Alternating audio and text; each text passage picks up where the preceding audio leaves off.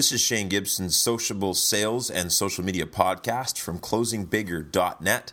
And today we're going to talk about social CRM, specifically social CRM strategy. And I want to go back to kind of what I've been harping on for years with CRM. Um, this rolls back to the days when we were working in South Africa with a number of financial services organizations, helping them build CRM strategy. And having a CRM alone, a customer relations management tool, uh, which keeps track, of course, uh, your key client data, allows multiple people from your company to contribute to that data to really get a whole view of the customer, as well as plan ongoing touches in sales and marketing and service with that customer. So it's a way to completely organize your database of customers, interact with them uh, in a very effective way. Now, it's only a tool. What has to layer in with that tool is, of course, strategy. So CRM alone is not a strategy. CRM alone is only going to measure what you're doing well and not so well and help you plot and input your own sales process and strategy into it. One of the first things a CRM consultant will do and has done for years is, of course, map your existing sales and service process and get that into the CRM tool that your company or you as an individual have invested in. So, there's a lot of talk about social CRM and how it's going to revolutionize the way we sell, but I believe that, you know, it's like anything else. You might have a great vehicle sitting in your driveway, but it is not going to revolutionize the way you drive until you get behind the wheel and you have an approach or strategy to drive it. So let's talk about what social CRM is. Well, in the past, customer relations management tools, really a lot of the data driven and put into those tools were put in by the salesperson interacting with that customer, by the customer service person, uh, by the technical person interacting with that particular customer, or some basic information they might have filled in in a web form about themselves and had that inputted uh, as an initial request for information, for instance. So it provides a bit of a historical reference to the client, but in most cases, the minute that data is entered, it becomes stale. It begins to become less relevant over time. What social CRM does, for instance, tools from Salesforce.com, uh, Oracle, uh, CDC Software uh, is another example with their pivotal CRM. Uh, Sugar CRM has a, as well a social CRM application, and even tools like Rapportive, uh, which you can plug into your Gmail account is actually it's actually a Firefox plugin is a light social CRM application which allows you to monitor what's going on with the individuals who send emails to you. So, what these tools allow you, to, allow you to do is, for instance, you're loading up a page on a particular client or prospect, John Smith, and along with the regular data in your window that you've put in, your history of the client, what you know about them, what they've filled in in their online needs assessment tool, to the to your right or in another dashboard, you're going to see something pulling in their recent Facebook updates, uh, their recent Twitter updates, uh, information on you know some recent blogs, online comments about their brand, uh, possibly even their Flickr stream, you name it, depending upon the particular social CRM you're using. But what it does is it pulls in information from the major social networks like LinkedIn, Facebook, Twitter, blogs, etc., into one common place. But the great thing is, this data is live data. It's live information. In the moment, it gives you relevant data about the client, what's happening with them. So, one of the challenges, of course, we always find in sales is timing. When is the right time to connect with the client? And then relevancy. There's so much noise out there. There's so many people pitching and marketing at the customer that being relevant and having great timing is one of the keys to success in sales and marketing. So, what occurs is that by monitoring, you can begin to see trends or events in the life of the client or the business activities that create an opening.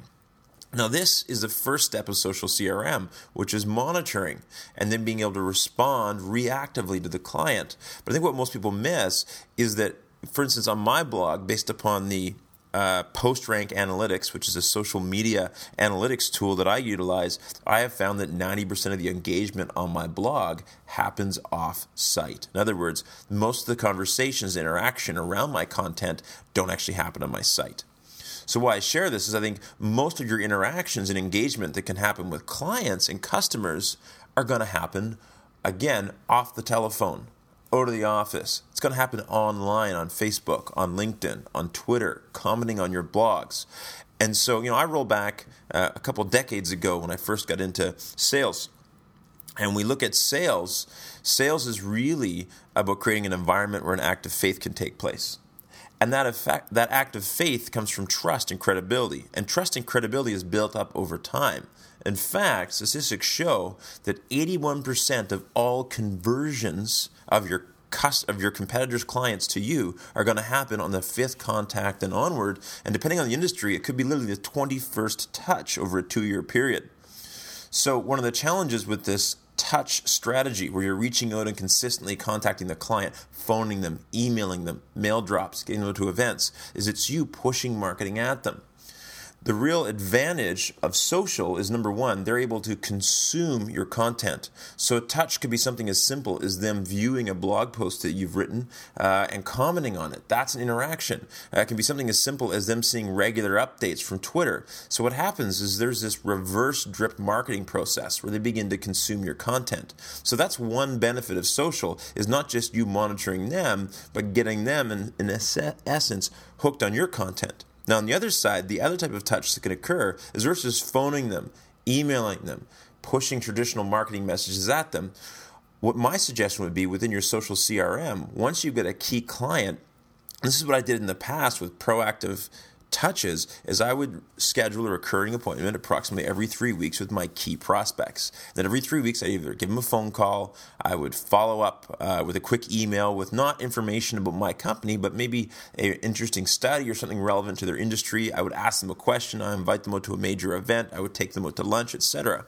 So you're doing all these things already, hopefully with your key clients, anyways. Now, in addition to this, what social allows you to do is layer in more touches, but not push touches, well-timed touches. This could be something as simple as scheduling a recurring appointment in that in your contact management system, your C- social CRM, and what it does is it triggers you to hop on their blog and make a comment or ask a question.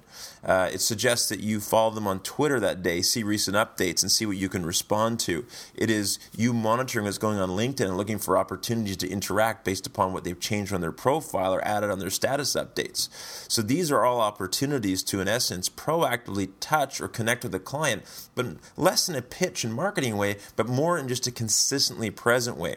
Because as we know, mind share eventually equals wallet share.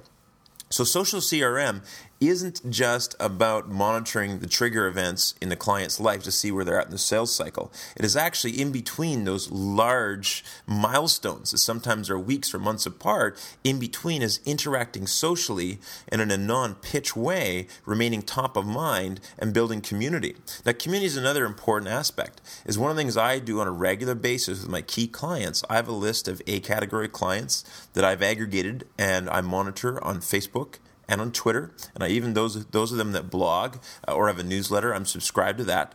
And what I'm looking for on a regular basis, and this is one of the great ways to really gain some good mind share, as I look at ways I can help promote their dreams and their goals.